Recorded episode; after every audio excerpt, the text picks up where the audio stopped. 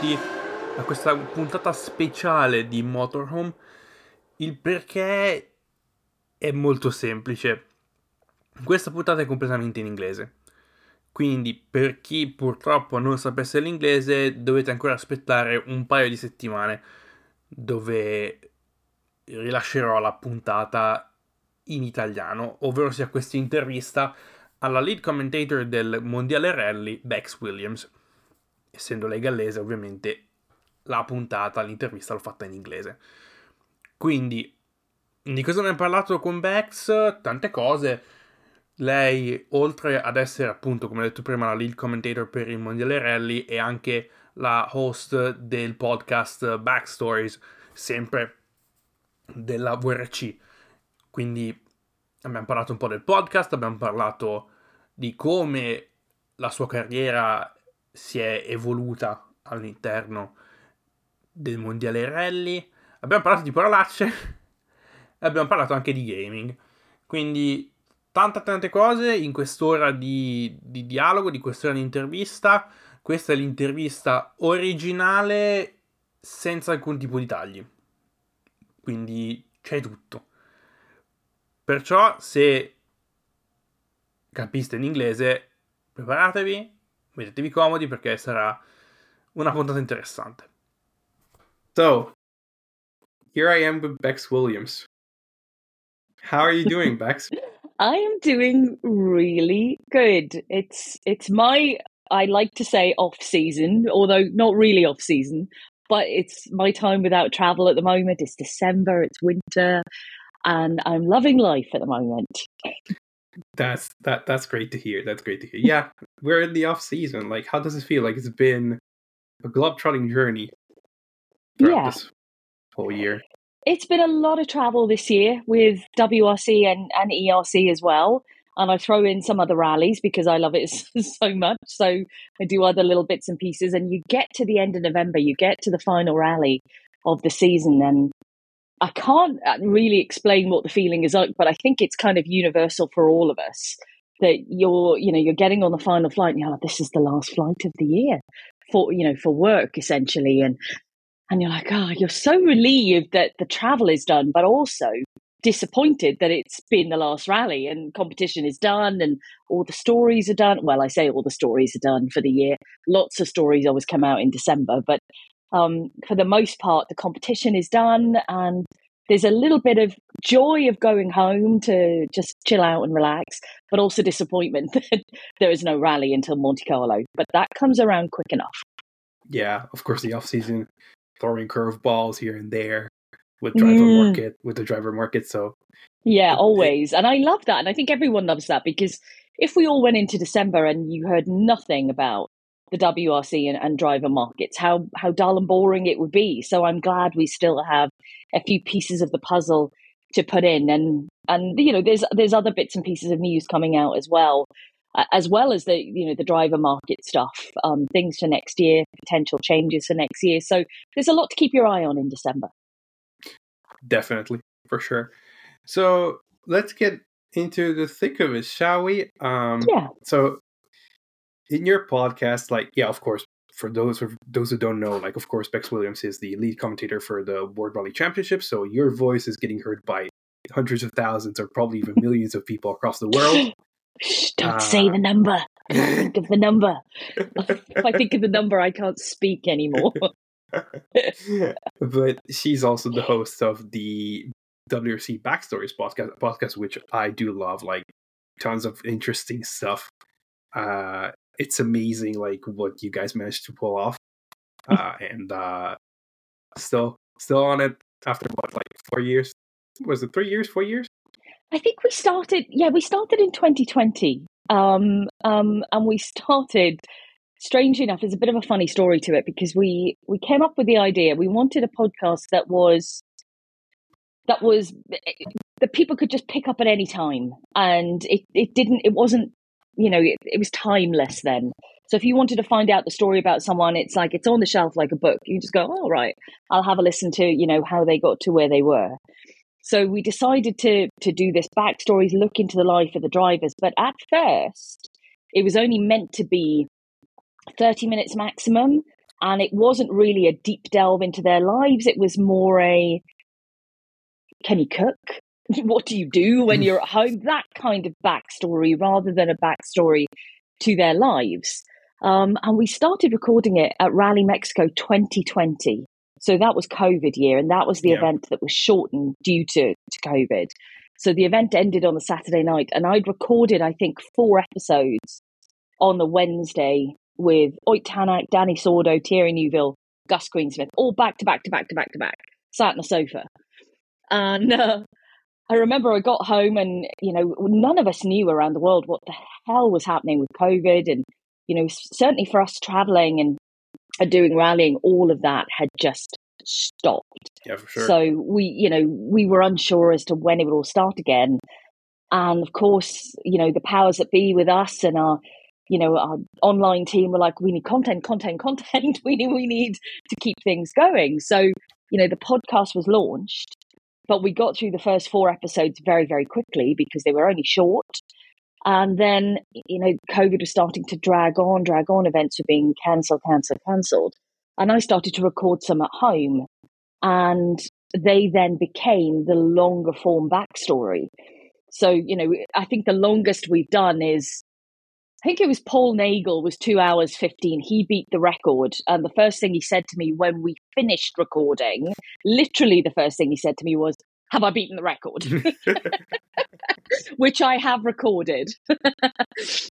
um, but it became this this long, more meandering, you know, discussion of deeper into life, your background, schooling, parents, family, all of that. And the, the amount of little gold nuggets that you get from that, from from people's everyday life, you know, forget about the competition. It's actually that's the good stuff. For me anyway, that's what I enjoy hearing is is the you know, Malcolm Wilson telling me that he, you know, he used to, you know, bunk off school as in leave lessons from school yeah, yeah. to go and work in a garage because you know that's what he loved doing and you know he was a mechanic and and he's like this is Malcolm Wilson what are we talking about here and he's he's telling me he played truant as a child because he loved cars so much it's that kind of thing we've really loved about backstories um there haven't been so many additions this year there's been a few reasons behind that um, but next year it will be full flow again and back to the, the normal output. That's great to hear. That's great to hear. So, as you know, like your intro and the the, the first question that you asked to your uh to your guests. So now it's your turn. It's your turn now. oh man! Becs Williams, describe yourself in three words. In three words, I happy. Um. Oh man, this is difficult now. And I know when people go, "Oh, I understand." Yeah, okay. Happy is definitely a big one because I'm a happy soul. Um, I always try and find the happiness in any kind of situation and joy. So happy, driven, um, uh, third one. Oh my goodness, this is so hard. Happy, driven, and oh, exuberant. Exuberant because I am a bit sometimes over exuberant. That's my character. I can be a little bit too much, maybe, in a room full of people, but that's just the way I am. I love life. I love being alive. I'm grateful where I am in life, and I can't help but let that come through. Um, it's a rare day that I'm miserable. It does happen, but it doesn't happen that often because I, yeah, I just genuinely just love every day. That's awesome. Like, of course, like everyone has its own days where like those no days, those off days. But Oh, yeah. I mean, and when I have an off day, I really have an off day as well because it's so unusual. And I then I really feel it that I'm like, oh, I'm miserable. I'm just unhappy. Why? And I'm questioning everything. you know, I think a lot of people can be overthinkers, and I'm definitely guilty of that. And the off season is bad for that because you're not as busy, busy, and you Yeah. sit and you think, "Am I where I want to be in my life?" And I'm like, "Why am I asking myself this question?" Because I don't believe in that question. You do you just take every day and and go with every day. I'm I'm certainly not a planner or anything like that. Um, in terms of life, because it it it changes on you very very fast, and I have a lot of experience of that. So my kind of ethos in life is to just live every day. But in the off season, because you're sat at home or you, and you're looking at other people on Instagram going, oh, oh, they're doing that. Oh, that's amazing. Why am I doing that? you're like, no, stop it. Stop it. Absolutely. Comparison is just the thief of joy. So I try not to do that, but I'm human. So I will will do that on occasion. And that's what then will bring my mood down. But normally I'm pretty happy. That's yeah. I, I can hear it also like during your broadcast. It's very it's very rare that I can hear you like you know on the down. That's that Good. that's that's very good. That's very good. So, tell us how how was young Becs back in the oh, day? Oh, young Becs. What do you want to know? Because, um, yeah, I don't know where to start really. like school time. Like I, I heard, if I remember correctly, you were talking with Jarmo Lehtinen, and you said that you like school. I did.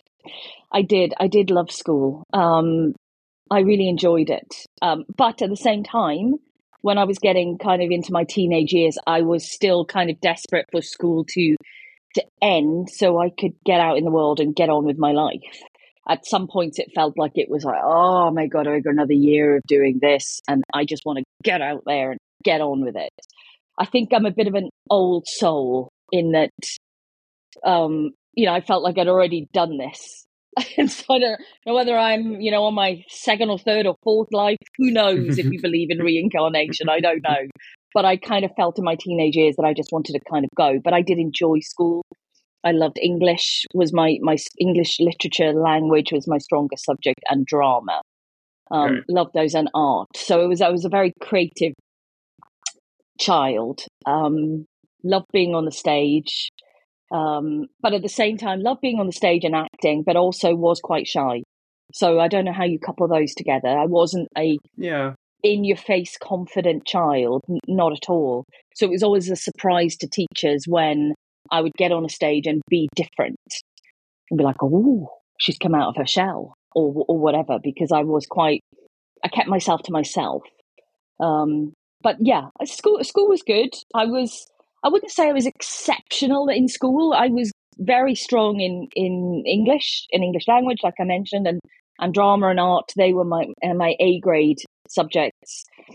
Maths was my absolute nemesis of a subject. I just couldn't grasp it. You know, I can add up, I can subtract, I can multiply, I can times, but talk to me about algebra and all of that, and it's just like, and I could sit there and like A plus B equals C, and uh, or, or uh, what, and fractions, and oh god, just to think of it now freaks me out. Just the lessons in maths where I'd be staring at the teacher like completely empty because it was going in this ear and out the other. And she'd look to me because I was so strong in other subjects. And she would always think that I was this intelligent being and put me on the spot. And then I would fail miserably in front of everyone. Oh, horrendous. Yeah, maths. And still to this day, it freaks me out. And obviously, I have to do a lot of calculations with. With timings yeah, now, no- which is you know that's fine because that's simple addition subtraction that's easy but anything else anything that involves algebra why that exists i don't know who invented it i don't know and i don't care i have never used it or have cause to use it yeah. oh god let's move on from algebra Okay, yeah. I, I will. I will move on, and we will probably get into more comfortable sub, like a more comfortable topic, like routing, for example. Yes. Like, do you remember the first time that you've seen rallying? Was it like, did you go to an event? Was it on BBC Grandstand? No, it was actually an event. My first rally was when I was very young. I was only four, um, and it was uh, what was Wales Rally GB, um, the RAC Rally of Great. Britain. Um, and my brothers took me. I have two older brothers. They took me, and I do like I've I've mentioned this before in, in some interviews. I don't remember a huge amount about it, other than lights and sound. You know, the you know, tell me drivers' names. No, I mean that was the year Ari Vatanen won, Mhm. but that you know I was four, so I didn't care about that. All I cared about was a lovely pair of wellies, Wellington boots that I was wearing in the mud, and and hearing the car sounds and seeing the lights, and that was my first exposure to rallying. And as a family, um, we didn't have any vehicles. We didn't. No one drove a car in my family. So I had two older brothers, obviously my parents. No one drove. So because of that, I think then that propelled me to have a, a big interest in cars because we didn't have one. Hmm. And we, we did we did eventually have a car which was sat outside the house for my brother, which my grandfather had given him. And he never learned to drive, which I always amazed me because he was like 10 years older than me. So this I can't even remember what it was. I think it was an Austin something. Was sat there for so many years and then eventually scrapped because it just kind of rotted away. And I would sit in it and just play with the gear stick and you know play with the wheel and I was always fascinated by cars and how they work because I just I didn't understand it. You know, I'd get into friend's car and her father, let's say, would be driving and he'd be changing gear and I'd be like, how does I don't understand what's the what's the gear do? What, how does he know when to move it? How, do, how does he know when to move the stick? Hmm. You know, I just you know none of it made sense. So I then looked into it myself because that's actually a word I should have used to describe myself is inquisitive. Because if I have something in my head, I have to then know how it works or who this person is, where they come from. I'm very very inquisitive. So I then just looked myself at mechanical engineering basically when I was very very young to understand cars. And my brothers were still kind of looking at rally and yes, grandstand, you know, seeing rallying on the BBC, you know, just straight into your homes on on a weekend was was amazing. Um, and of course, you know, you grow up in in Wales surrounded by rallying, really. So it it's it's something that's easily accessible here, which fantastic. Um, but it is never something that I thought I would work in. It was never a. I loved it and I loved to watch it, but it, you know because it felt so distant from me in that we weren't a rallying family, we didn't even have a car.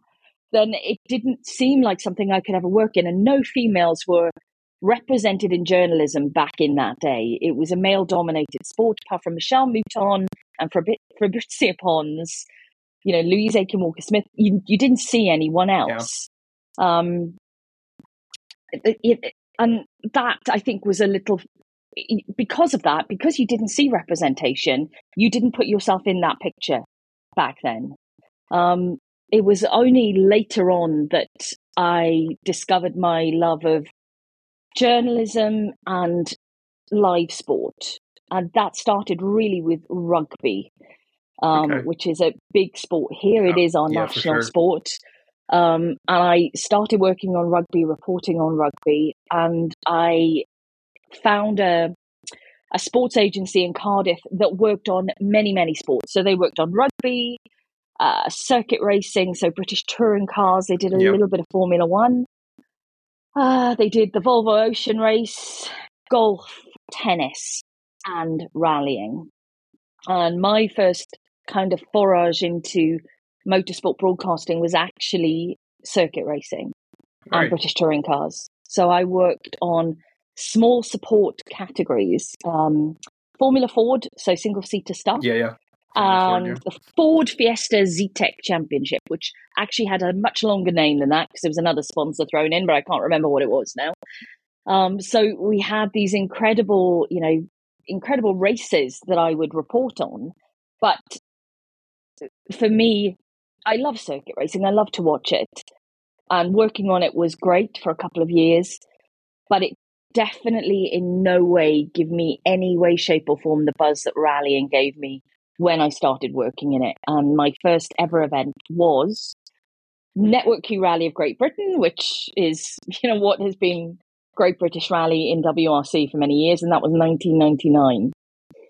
And you Did you join in as part of the WRC broadcast crew, or were you part of No. the Cardiff agency? we were we were completely separate. So it was the Cardiff agency, and we were we were providing radio reports Hmm. for BBC and independent news stations across the country. So basically, you would do like a little thirty second news report into their live sports news on the top of the hour and on the half hour. So you know you you would then tailor your broadcast to whichever station it was. It could be Richard Burns's local BBC station that you would talk about Richard, or it could be Bob Jones's local radio station up in the northeast, and you would tailor it so you would discuss whoever was local. So it was a lot of preparation beforehand because we have a well, we did it's changed now, but we did have a lot of local radio um, broadcasters which we would provide services for. So you would be doing every hour so many reports, especially on a Saturday afternoon, Yeah. into live sports shows.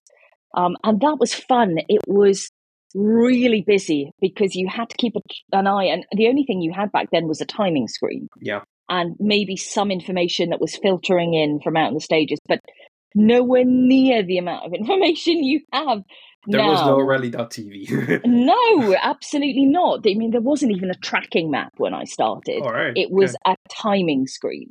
That was it. Actually, I don't know if we had digital split points back then. I think it was just an overall time that would come in, and you had to decipher if they'd lost two minutes, it's potentially a puncture. If they've lost 10 to 20 seconds, maybe they've had a spin, that kind of thing you'd be working out in your head until you actually heard. Because people being at stage ends back then reporting in, they would be the stage end info flash crews. And in Wales, certainly it was very difficult to gain any information out. I mean, this was the early days, really, of mobile phones still in 99. They, you didn't have masts everywhere. So to find signal to actually ring in your your reports was very difficult. So we, you know, we didn't hear anything that what was happening out on stages until they came back to service. So it was it was frantic, it, but I really enjoyed that time. Um, and we did these radio reports. So 99, 2000, 2001. Um, and then the guy that I worked for, Greg Strange, who had a huge history in rallying broadcasting, he decided that, you know, it, the world needed to be able to hear rallying as it happened live. And many rallies at the time, this this this idea wasn't it was innovative, but it, it had been done before in the sense that many rallies had their own radio station. Yeah. So let's take Rally Finland, for example. It was the lead broadcaster YLE in Finland who do the rally radio broadcast. I yeah. mean, that's Yle. Yeah. like, like, yeah, exactly. That's like the BBC doing it here. Yeah. That's an insane amount of resource. Um, and he was proposing that we did that on every single rally of the year, a traveling radio station, Mhm. um, which broadcast live. And I remember him saying to me, you know, we need someone to, you know, anchor this and host it and talk basically for 10 hours a day. And I was like, bloody hell, who on earth are you going to find to do that? He was like, well, you, actually. and I was like, oh, I'm sorry, I'm sorry, what? Mhm. I was like, I can't do that. I Mhm. can't do it 10 hours a day on, on just a timing screen and, you know, not, not much else going on. But actually, we did it. There was there was myself at, at the start. 2002 Rally Monte Carlo was the first ever rally radio, Mhm. World Rally Radio as it was called. Um, there was myself, uh, Sam Lloyd, a good friend, female uh, journalist also who worked for the company, and she'd been traveling with the WRC for about three years on every event for BBC Five Live. So she was co-hosting with me, and we had a technical guy, Chris Rawes, who works still works very heavily in rallying, um, and one other presenter. So there were three presenters at the time, and we all kind of shared roles. And then it would dwindle down because budget started quite high at, at the beginning, and then disappeared quite rapidly. Yeah. so, and as as did the the people who were working on it. But it was a baptism of fire doing Rally Monte Carlo live for four days with that many people trying to to put on a live broadcast. but it was fun. I look back at it now and I just think it was crazy. It was chaos, but it was a lot of fun. I can imagine. I can imagine. Mm. It- It's kind of like, mm, I would say, you know, you're kind of like setting the trails for what has become rally rallying broadcasting as of right now. Yeah. Like now, right now we have like GPS data, we have live camera crews, the helicopter drones that can keep the action, you know, going on, and it's incredible to see like how the broadcast, like the evolution of the of broadcasting when it comes to rallying has gone.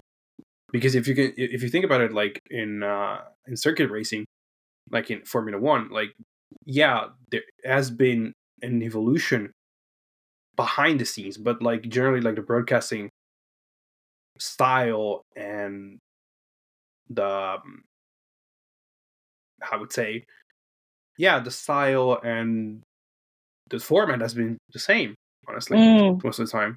Like since what the nineties, since when, since when they started to broadcast Formula One on live TV. Yeah. So It is, a- I mean, w- w- with respect to, to everyone who does a live broadcast, it is very difficult to to change it up sometimes. yeah, Especially, yeah, you, you know, you have a set for, and with Formula One, you know, they're always at a circuit. they're always Yeah, in one course. place. Um, but uh, yeah, I, I know exactly where you're coming from and, and, and what you mean by that. Totally.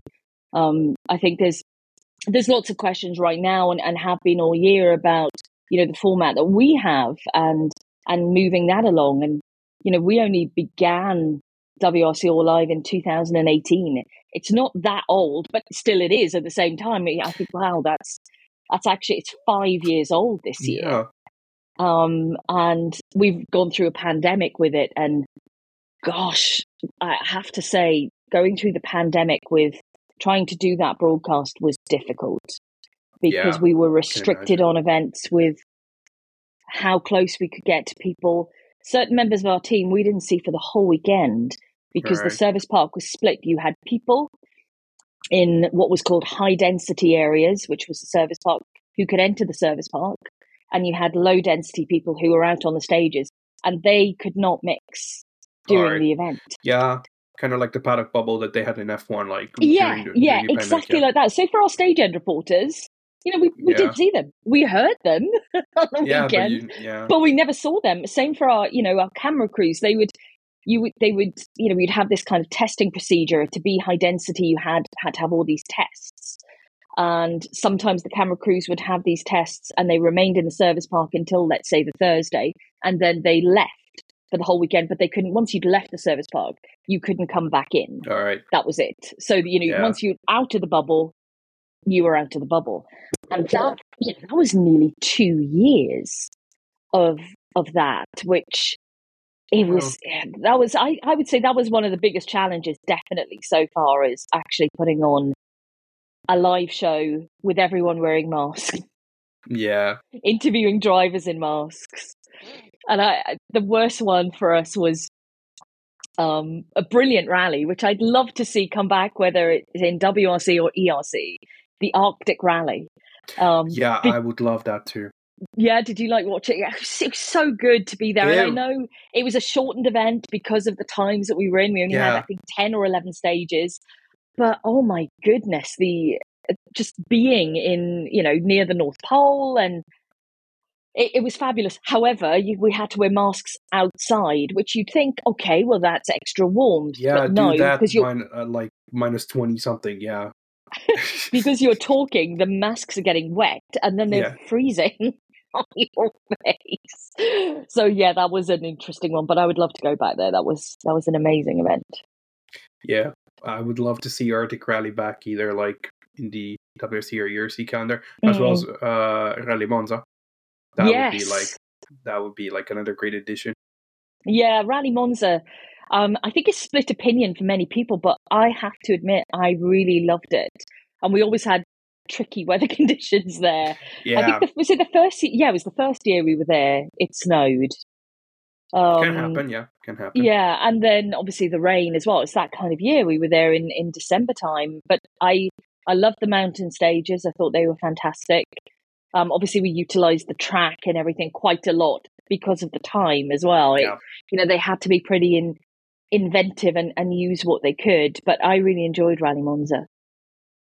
yeah those are like the the highlights of 2020 for for me as well Mm, uh, even though like i properly started to get back into rallying this year last year and this year due to you know the, the rally one regulations coming in you know new regulations i generally like start to get more Yeah. interested and actually thinking about it like how close is the field you know thinking about like three manufacturers of course yeah it's three manufacturers it's not that much but each manufacturer has won like a rally this year yeah. And that's been pretty incredible to see that, you know, you, you have had Ford on the, the top step of the podium twice with Ott Tänak in Sweden and Chile, and it's been shared between the others then throughout the season. It hasn't just been a, a dominant force Yeah. of someone just going win, win, win, win, win. And I'm thankful for that because it makes it entertaining for the fans. And, you know, yes, we would love more manufacturers. Yes, we want more drivers to, to make the competition even stronger. But it has been strong this year, and no one can deny that when you look at the results and you look at the levels of, of competition we've had on some of the rallies, which have gone down to the wire. Um, how will it shape up next year? I don't know, because obviously the big news in the past few weeks is that Kalle Rovanpera is Yeah. going to do a partial season next year, um, which is something I knew was going to happen when I actually interestingly interviewed him for backstories in 2022. 2022. He Hmm. kicked off our season in 2022. So before he'd won a championship, we had this incredible chat with him and he was pretty open and he shared quite a bit. But one of the key things I remember him saying was that, you know, he was a young guy and he said, I don't think I, he said, I'm not one of those drivers that will be around for 10 years constantly in the championship. I want to do other things with my life. yeah i mean he's like he's good at drifting Yeah.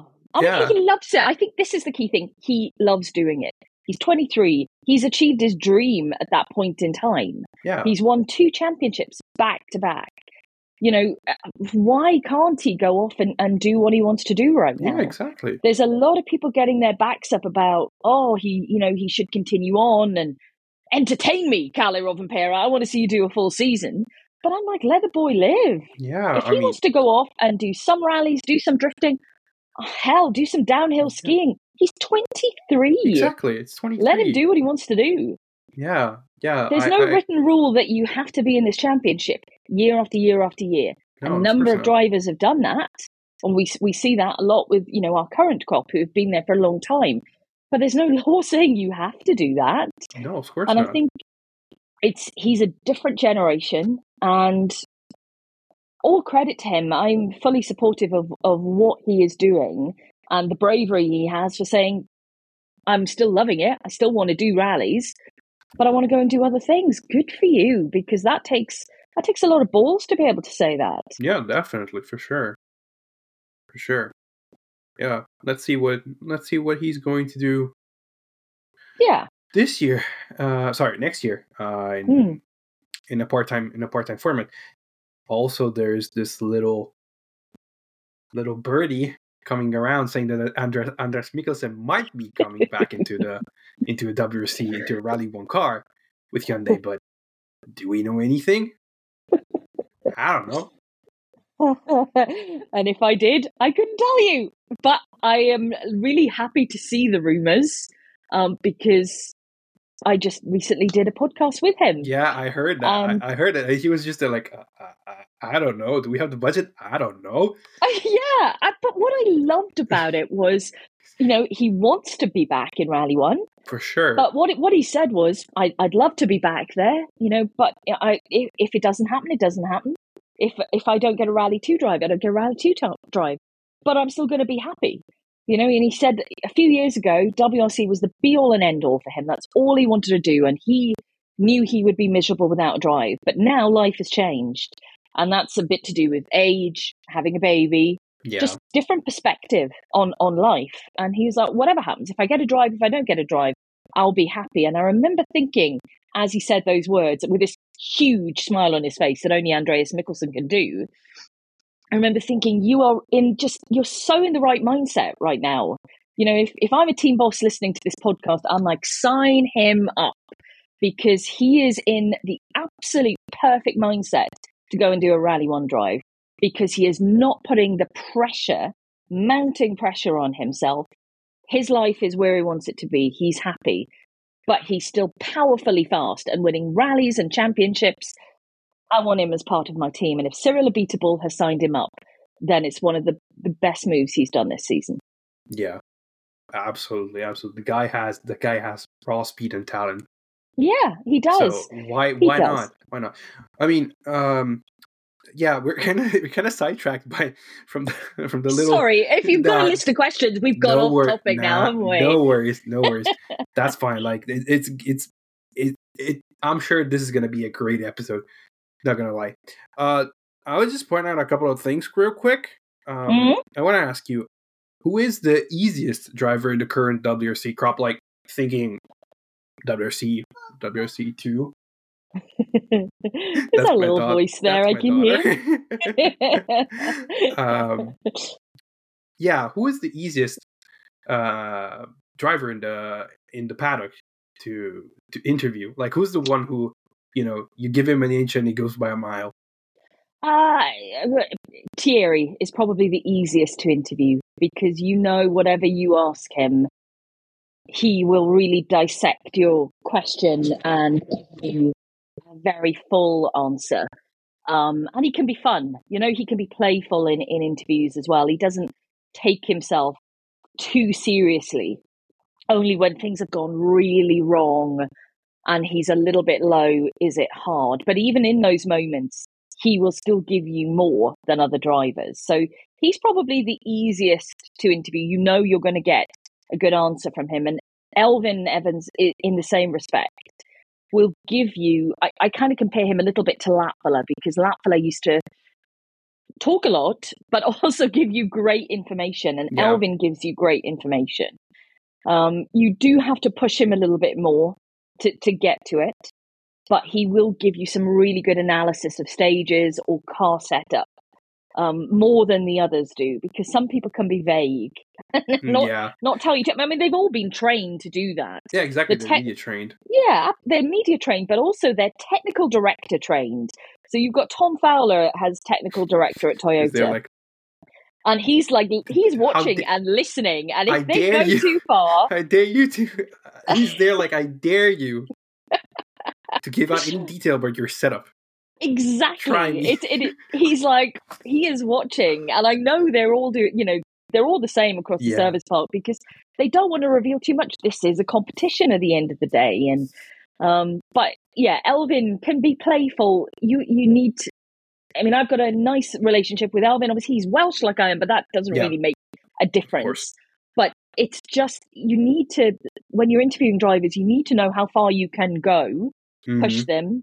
Um, but also, you need to be friendly and engaged with what they're saying and react to what they're saying and not just throw question after question without listening to what they're saying. Mm. It's one of the key things I was taught when um, I was training was when you're interviewing someone, you have to listen to what they're saying. It sounds like such a basic thing, but it's the most important thing because, yeah, I've met many journalists over the years who just had a list of questions and I've stood alongside them when they fired them at drivers and the drivers already answered the next question that they've asked but they've missed it because they're not listening because they're a bit worried or they're tense and they're just they're going by their list so i find i like to interview people like a chat it's a conversation um, rather than an interview Yeah, at the end of the day, it is a conversation. Mm, Like what comes after it, like it goes with the flow.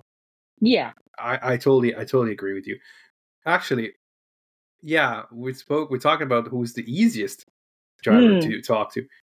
But who's the hardest? who's the hardest well you might know the answer to that already Might He's be not- this is always a difficult one for me because he varies a great deal. Um, he's one of my he's one of my favorite people in the service park. But you put him in front of a camera and you try and interview him when things are difficult, and he will be difficult. He really shows his emotion in the sense Yeah. that he shuts down when things are going badly. And you could say, Oh, the sky is pink today. And he'll go, No, it's blue. But oh, your tires are black. No, they're pink. "Oh, okay. It's it's like that.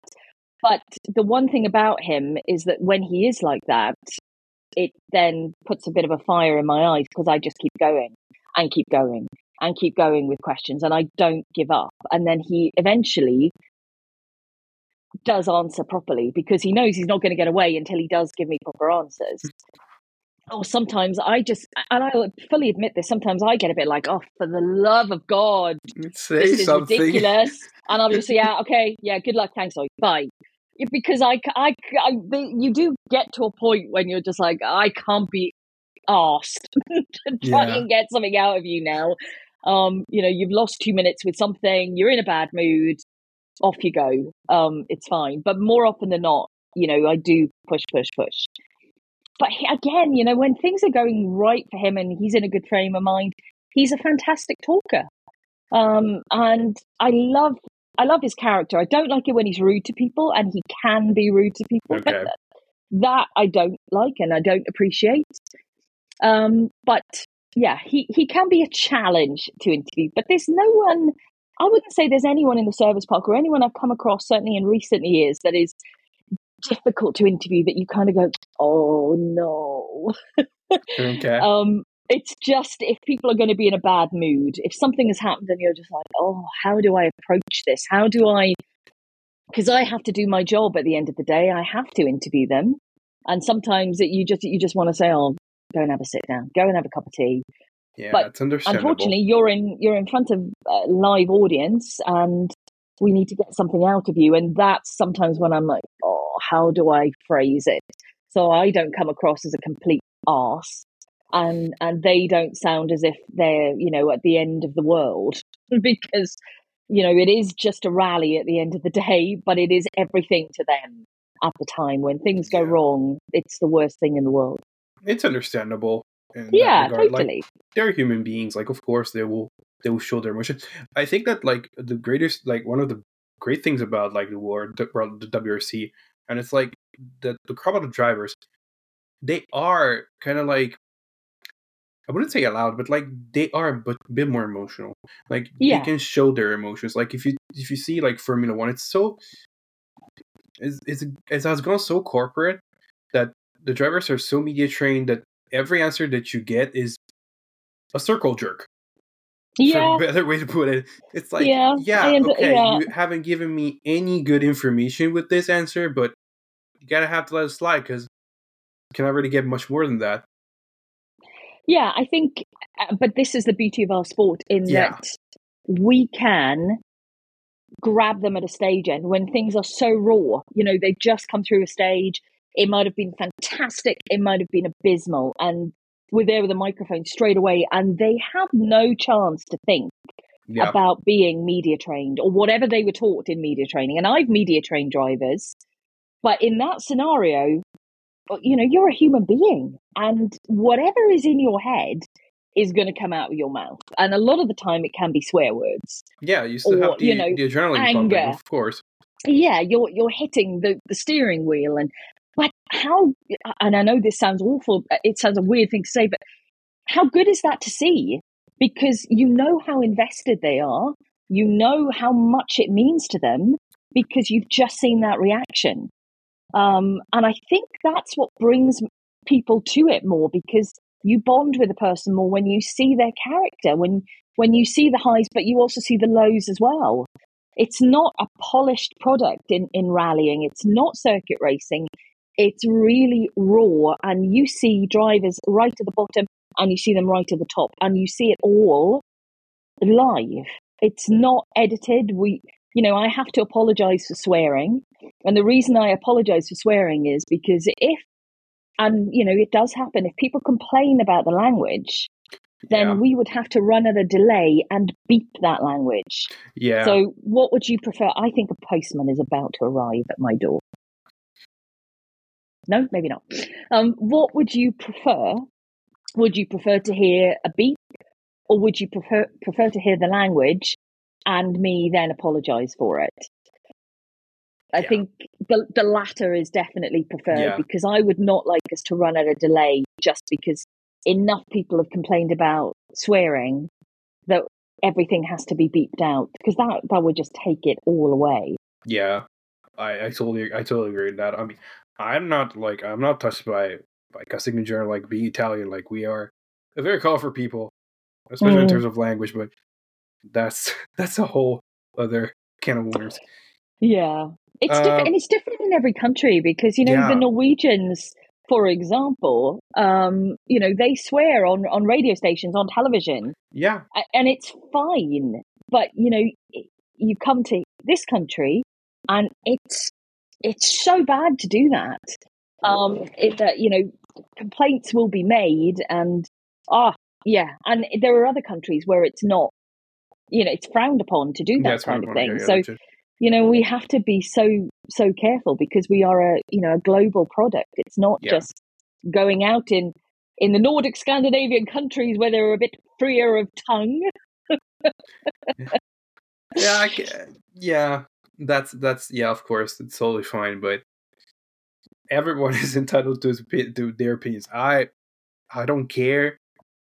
no i don't i don't care it doesn't bother me at all to hear them swear Yeah, it it only bothers me if they're swearing in an and this is going to sound really odd but if they're swear overly swearing in an aggressive manner yeah. That can be a little that's bit. what that's what I don't like because we do have younger people watching. Yeah. And to see someone completely let rip and use Yeah. the F word consistently and stronger words than that, I, it just I, I sometimes think, oh, you you're thinking of the age of younger people who are watching.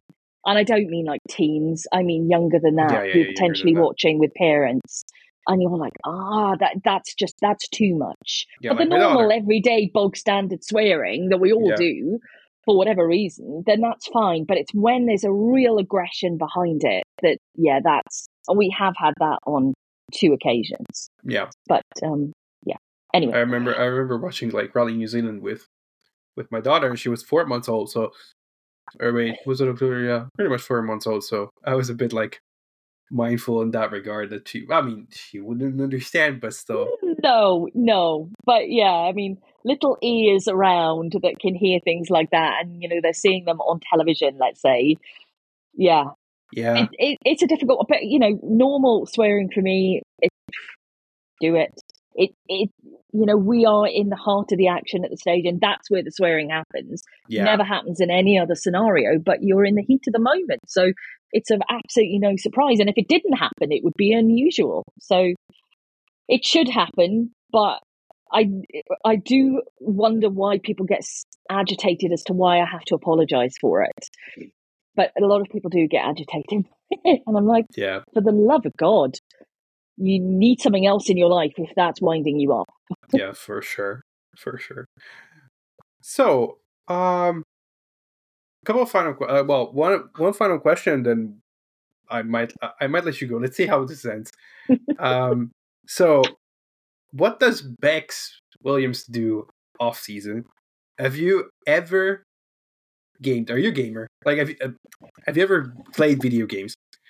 Oh, yes, I have. So, in my formative years, so I would say from eight years of age onwards, I was a huge gamer. And now I'm going to really show my age because, uh, you know, we're we're looking back to like the early years of everything, not the early years of computers. I'm not quite that old, but um, you know, basic stuff. But my my brother worked in a computer shop, so he would bring home like a different computer every week. Um, and we would, I can't even remember them off the top of my head now, but there were so many games that I was playing, and I did become a huge gamer in my teenage years. So, yes, I did play Colin McRae Rally when I was younger. Uh, yes.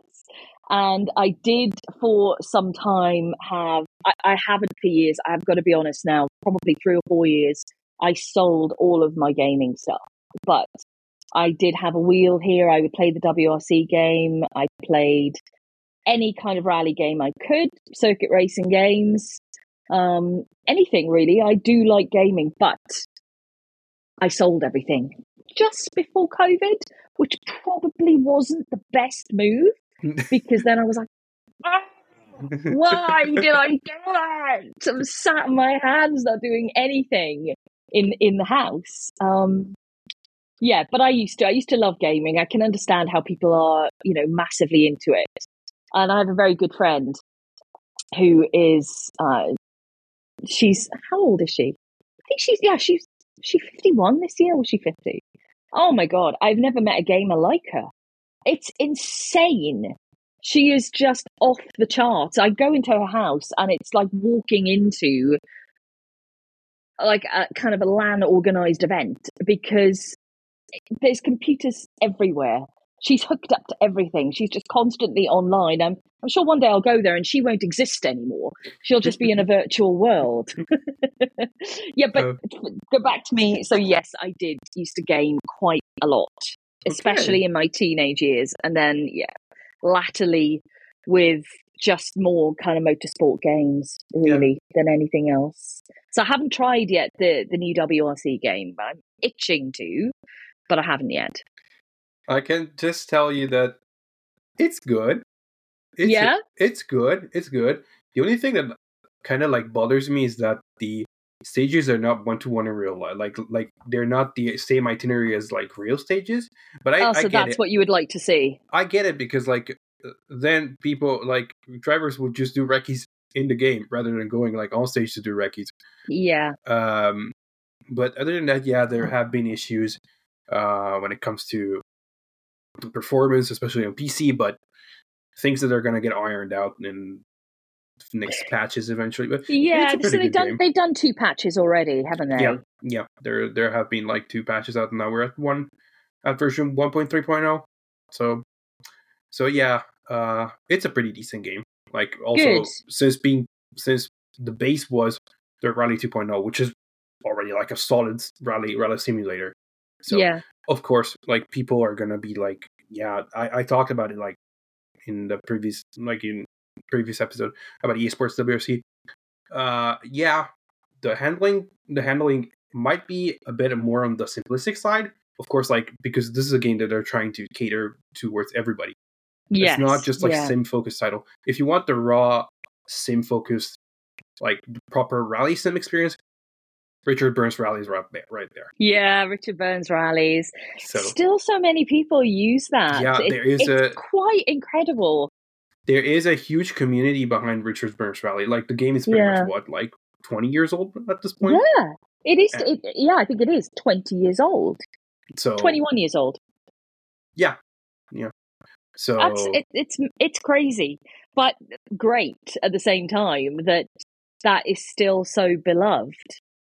But I'm I was fascinated to see the reaction um, because I worked a lot with uh, the previous game uh, with esports hosting and commentating Ah, on the yeah, the, um, finals. the, the um, what was called? The WRC the WRC generations like the um, the guys at uh, KT and yeah. Yeah. Yeah so i worked pretty heavily with them and it was it was really interesting actually because i went over to france to to record a video with them about how they developed the game. And it was really interesting to see how they built everything. When it came to just you know building the stages the landscape the terrain how they integrated all of that in the feedback they were getting from from drivers that they had come work on the game and how they processed everything into then what was the finished product. Um, that was really fascinating, and it was a, it was a genuine pleasure to be a voice of of the game at the time and be what was I? I was like a training mode, I think. I can't remember what I was called.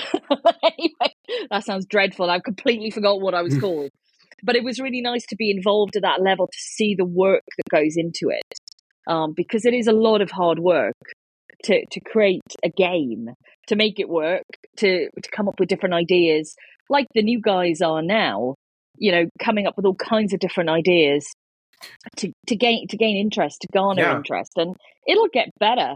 Um. I mean, it's it's a great. It sounds like it's already off to a fantastic sport, start, but it's only going to get better, and that's the exciting thing behind it.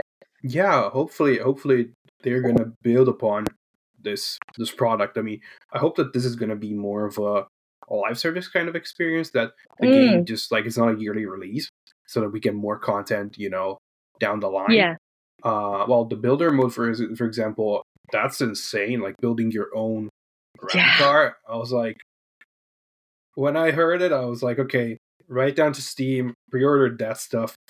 I'm gonna need it. So so that's incredible. Like i would like to see that feature into f1 24 i mean they're talking about it. I think this is was just a benchmark for for the guys at uh at ea and codemasters to bring that kind of feature within uh ea sports well f1 21 which is gonna come out probably like june july this year. Yeah. sorry uh, 2024 next year.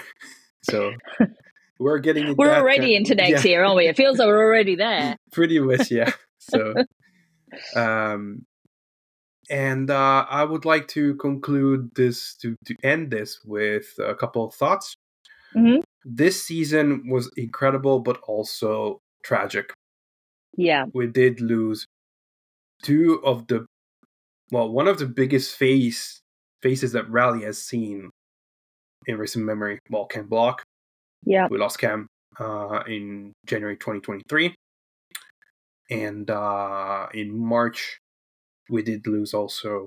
Well, he wasn't really like in the limelight, but in the in the running community, he was like seen and garnered as one of the best drivers uh, that has ever touched a Yeah. Syria, Craig Breen. yeah. Uh, that absolutely. was those two that was insane like th- casting my mind back to it it was incredible like seeing rally croatia in that kind of like it was so somber but at the same time everyone was just trying to to to to, to kind of like praise homage and you know Mm. uh cherish craig's memories like Yeah. Croatia was really difficult. First of all, though, I just wanted to say a few words on on Ken because I spent a lot of years on the championship with Ken and uh, at Rally Barbados in 2020, actually, where he won. I've worked with Rally Barbados for 10 years, and um, he came to Rally Barbados that year. He brought the whole family in Mhm. 2020, and uh, we run the event in October time. Normally it was in May, but obviously full COVID that Yeah. year. But they run the event in October, and he came and Alex came, obviously. And we did this huge forum before the event where I spoke to them on a live stream for about an hour and a quarter, discussing life, rallying, you know, what was next for Ken. And it was really apparent then that he was not stopping his rally activities, but pulling back and passing the mantle on to the younger generation, to his daughter. to lia yeah Yeah. And, uh, you know, all the kids were there and, um, you know, they could hear him saying all of this. And we, we had a brilliant time in Barbados. He won the rally, which was quite incredible because every time he's come to Barbados, he'd done Race of Champions there a few times. He It's been bad. he's, he's been on his roof. He, it's never ended well. So for him to actually win the Rally Barbados was something really special. Um, and they had a great time there. And I, I remember thinking, need to do his backstories podcast because it's going to be quite incredible because he's such a you know was such an amazing human being where Yeah. he came from in life and you know how he he got to where he was um and then to to see the news at the start of the year that he'd gone it was it was devastating because he was a world world known figure then through all the Gymkhana stuff. Obviously, we knew him on WRC from the years he spent with us, some great years, and he's such a character, such a gentleman. Have to say, you know, you talked about who was, you know, who's the easiest to interview. Ken Block would win hands down every time, and Craig, because they both had this really natural ease with themselves and they were enthusiastic and they showed their passion. So to sit and to talk to them was was amazing. So I was devastated to hear about Ken, and then to follow that up in April with with Craig, who was a good friend first and foremost before you know any of the rally stuff comes into play. That was utterly devastating, completely for our community because rallying is a very small community, but a very large community in, in, in another way. But it's like a small traveling family. I call us a circus sometimes because we're all a bit mad, but mm. there is a massive family vibe, and we all look out for each other. Um, and sometimes you might not see that on the television coverage, but everyone has each other's back, which is is a lovely thing. And you know, I'd known Craig since 2009, 10, um, when he was a you know quite a young whippersnapper, let's say, just coming into to his own back then and working his way into into the WRC. And uh, there are no words even now, you know, six months after his passing, I still can't really believe he's not here because I see his picture every day. My phone, you know, if, if you've got an iPhone, then you'll know that it, it just shows you different photos every yeah, day. You It's your yeah. featured photos, your memories, and nearly every day it's Craig. Hmm. And you know, things will pop up on memories on on Facebook or I look back through, I read some of our WhatsApp messages sometimes just to make myself feel a little bit better because I, I feel like I can hear his voice when I read his messages and he's sending me things from home where he's tried cooking and he's burnt mashed potato and sending me pictures of him trying to grow a moustache for November and all this kind of stuff that, you know, just like, how has this happened? How, how has this happened? But at the same time, you've got to take what Craig said absolutely to the letter in the fact that you need to enjoy life and it, it's short. And we have had real proof of that this year with both Ken and Craig, probably the two most passionate men within the sport with regard to the sport, gone very, very quickly. And I think that's a lesson to everyone to make sure that they enjoy their lives and don't put things off, do the things you want to do, wear the clothes you want to wear, say the things you want to say and, and do them now because you you just don't know when when the last, you know, opportunity is. You mentioned Croatia and that was a super difficult event for for everyone because there was a point I think where we thought is the event going to run will will anyone want to go will anyone yeah, want to that's what compete I thought. That's what I thought. Like Mm. the first thought, it was like this is gonna get cancelled. And it did run through my mind. I mean it was it was all a bit of a blur because i went straight from here in wales to ireland um, when craig died to his parents Yeah, to the to the family home. And i i spent a couple of days there before the funeral. And then we had the funeral and i flew from the funeral straight to croatia. And on my flight was dani sordo and miko haven um, and i remember you know being there the weekend before croatia thinking is the event going to run and at the same time you're thinking that and you're thinking god craig would be so pissed if the event didn't run because because of him but Mm. in the same breath you're like how can you expect these boys to go out there and and do what they do knowing that their friend has died and Yeah. it it felt it felt odd and it was a very heavy weekend being there. And doing the first broadcast at shakedown was probably the hardest thing i've ever done in my career. To to sit and to pay tribute to craig and then go through shakedown. I remember we finished the broadcast and seb marshall was alongside me and we switched the mics off at the end and we just sat there just in like a stunned silence because it had taken everything to not fall apart. Mm.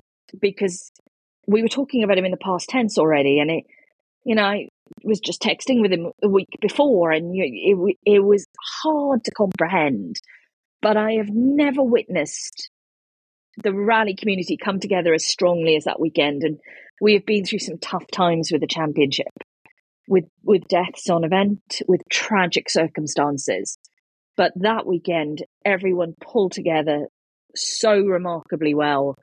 And it, it made me feel really proud to be part of it, to be part of a group of people who can conduct themselves like that in really tough circumstances. Um, and I think Craig would have been touched with everything that happened, but also we had, I'll tell you a little story which not a lot of people will know. We had a tribute to him. We had a, a photograph taken, all of us together, everyone from the service park, um, with the Hyundai cars um, who uh, had the the Irish flag as a livery. And so we were all on the centre stage in the service park, and behind us was a picture of Craig Breen.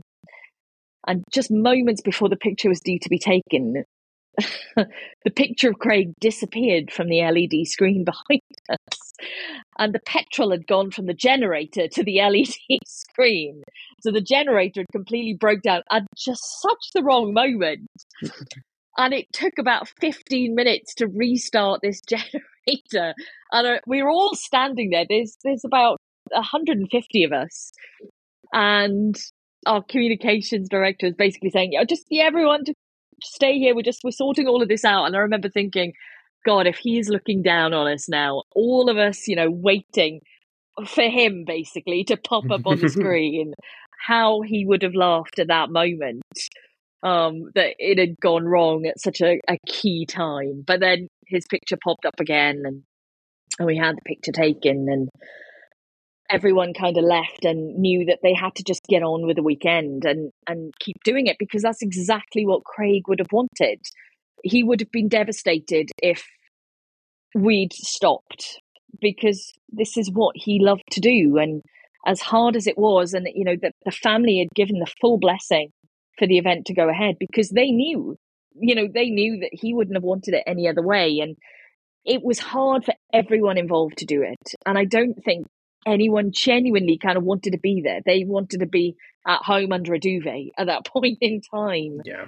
Just being alone with their thoughts. And, you know, we, we we got it, we got it done and we did it, you know, all for him. And I think I've had that feeling all season that we've done it for him. We've done the entire season for him.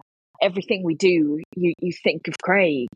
Um, it's hard not to because he's, he's always in your thoughts um, because he was such a character, such a character, and such such a great guy, and I miss him a huge amount.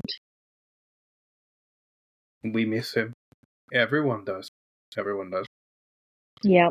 So Becs, that's the end of it. Um, on a more a positive or a lighter note, I would like to thank you for joining me in this episode. You're welcome. And um, yeah, happy new year, happy holidays. We'll see you in 2024. Happy holidays. I know. We'll see you in uh, around about is it 50 days, I think, or something until Monte Carlo gets underway yep. from this point. So it's not long to go at all. Yeah. So, yeah, thank you very much.